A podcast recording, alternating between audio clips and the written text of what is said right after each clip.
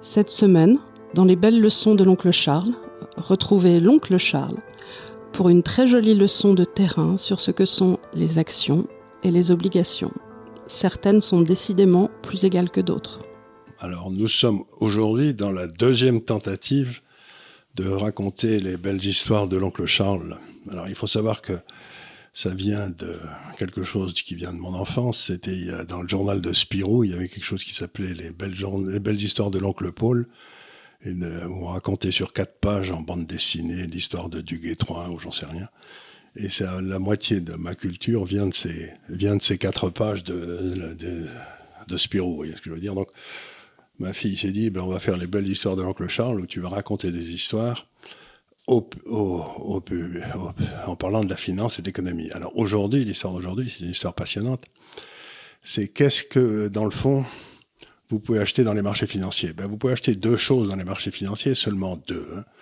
Vous pouvez acheter un contrat, c'est-à-dire que vous achetez une obligation de l'État français, et vous avez un contrat avec l'État français, il va vous payer, je sais pas, 2 ou 3% d'intérêt, et puis il vous remboursera à la fin la somme que vous lui avez prêtée en euros, pas en pouvoir d'achat, ça va sans dire. Et puis, vous pouvez acheter une part de propriété, c'est-à-dire une, action, par exemple, d'une action choisie au hasard, comme je le fais toujours, mettons Air Liquide. Donc, vous avez euh, le choix entre des parts de propriété et des contrats. Alors, imaginez que vous fassiez l'analyse que le système juridique français va rentrer dans une période difficile. Et donc que les contrats vont avoir du mal à être honorés. Donc quand vous avez des problèmes comme ça, ben, avoir des contrats en France, c'est pas une bonne idée. Parce que vous savez pas dans quelle monnaie vous serez remboursé, vous savez pas si l'euro sera toujours là, vous savez pas si la partie en France sera capable de vous rembourser, si l'État fait faillite, etc. L'État ne fait pas faillite, mais enfin s'il peut pas vous rembourser, vous vous ferez faillite, et ainsi de suite. Donc quand le, le nuage de l'incertitude juridique se répand sur un pays, il est d'usage de ne pas avoir de contrat dans ce pays. Et c'est pour ça, pour ceux qui me suivent depuis un petit moment, que je dis vos contrats, c'est-à-dire votre épargne que vous prêtez à quelqu'un pour qu'il vous la rembourse quand vous en aurez besoin, ces contrats, ben, il vaut mieux ne pas les avoir en France, parce que là, je ne suis plus certain de la sécurité juridique en France. Alors pourquoi je ne suis pas certain de la sécurité juridique en France Pour une raison assez simple, c'est comme on l'a essayé d'expliquer euh, il y a quelques heures avec Emmanuel, le droit de propriété n'est plus respecté. Donc si vous avez en face de vous un souverain, l'État, à qui vous avez prêté de l'argent, et puis euh, vous dites c'est le moment de me le rembourser, il n'a pas un sou dans les caisses, donc il va se servir de son pouvoir de souverain pour ne pas vous rembourser. Il va faire passer une loi en disant le remboursement, il aura lieu dans 40 ans, ou j'en sais rien. Et donc, c'est pour ça que, par exemple, toutes les banques italiennes ont sauté sous Philippe II d'Espagne vers 1520 par là, quand le gouvernement espagnol a décidé que finalement les banques espagnoles, les banques italiennes avaient prêté au gouvernement espagnol, puisqu'il y avait tout cet or qui arrivait d'Amérique latine, il n'y avait pas de problème.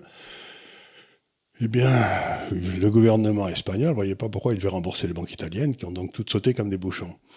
Donc, quand vous avez, par contre, euh, si vous aviez des bateaux pour amener l'or, ici ou là, bah, ces bateaux, ils valaient toujours quelque chose. Donc, encore une fois, dans les périodes d'incertitude juridique, avoir des contrats, c'est extrêmement dangereux. Donc, c'est pour ça que j'ai essayé aussi d'organiser ce portefeuille d'Institut des libertés que vous trouvez sur notre, euh, sur notre site, dans lequel j'essaye d'expliquer aux gens que vous pouvez avoir des parts de propriété en France dans des actions de belles sociétés françaises, du style Total, Air Liquide, Schneider, oui, la liste est dans le, sur le site, mais que tous vos contrats, vous deviez les avoir à l'extérieur. Et donc, j'avais proposé des obligations chinoises qui ont très bien fait, mais euh, tout le monde m'en veut parce que, euh, je sais pas, elles ont fait beaucoup mieux que les obligations. Elles ont gagné de l'argent à la place d'en perdre comme les obligations françaises. Mais tout le monde pense que je suis un méchant parce que euh, je vais soutenir un régime abominable comme le régime de Pékin. Mais bon, c'est une opération, c'est une, une idée personnelle. Mais moi, quand je prête de l'argent, la première question que je pose, c'est est-ce que la personne à qui je le prête est prêt, sera capable de me le rembourser Ça me semble une, question intéressante je ne pose pas des questions sur sa moralité, j'ai sûrement tort, hein, mais euh, je veux dire, euh, le fait qu'il ait eu de bonnes intentions en dépensant mon argent n'importe comment, ça rentre pas dans, les, dans mes calculs. Donc, Je pensais que la, Chine pouvait rembourser quoi qu'il se passe, et ce qui est en train de se passer, alors que pour la France, c'est pas certain du tout. Donc j'ai mis des actions également, comme vous le savez, des actions françaises. Et puis j'ai mis de l'or. Pourquoi j'ai mis de l'or? Parce que l'or est le seul actif au monde qui ne soit au passif de personne. C'est-à-dire que quand vous avez de l'or, ben, euh, vous n'avez pas besoin de quelqu'un d'autre pour l'utiliser. C'est pas, ça vous a pas été prêté, ça vous a pas été vendu, c'est à vous, c'est à vous, c'est le seul actif qui soit au passif de personne. Donc, ce que j'essaie de dire aux gens, c'est que nous sommes en train d'arriver maintenant dans une période intéressante où il va y avoir un risque juridique considérable qui va apparaître sur les pays européens et américains parce qu'ils vont être de plus en plus incapables de rembourser leurs dettes ou même de la servir. Et euh, les obligations dans le monde entier ont une, une, capitalisation boursière qui est à peu près 50% au-dessus de la capitalisation boursière de toutes les actions du monde.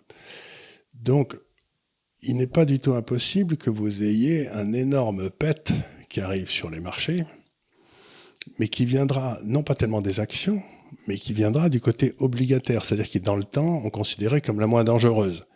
Et donc ce que j'essaye de dire aux gens, c'est faites attention, les gens sont tous prêts à se protéger contre un crack du marché des actions, mais ce qui risque d'arriver, c'est un crack du marché obligataire.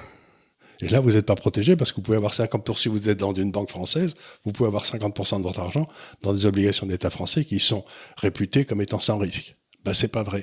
Donc, encore une fois, le risque, c'est quelque chose qui est défini par l'État souverain. Donc il va définir mes obligations sont sans risque. Mais vous pouvez accepter ça ou vous pouvez réfléchir sur est-ce que c'est normal que l'État souverain détermine si lui-même est risqué ou non. Si vous pensez que c'est pas normal, à ce moment-là, vous devez considérer la partie sans risque de votre portefeuille, mais c'est vous qui déterminez ce qui est la partie sans risque. Vous pouvez décider que, par exemple, vous mettez 50% de votre portefeuille en or, vous pouvez décider que vous mettez 50% en obligations françaises, mais c'est votre décision, c'est pas une décision réglementaire. Donc, tout ce que j'essaie de vous dire, c'est que vous devez aujourd'hui, si vous avez de l'argent à vous, réfléchir à quelle est la part que vous mettrez dans des, dans des choses qui sont sans risque. Et aujourd'hui, je le dis et je le répète, les obligations françaises ne sont pas sans risque.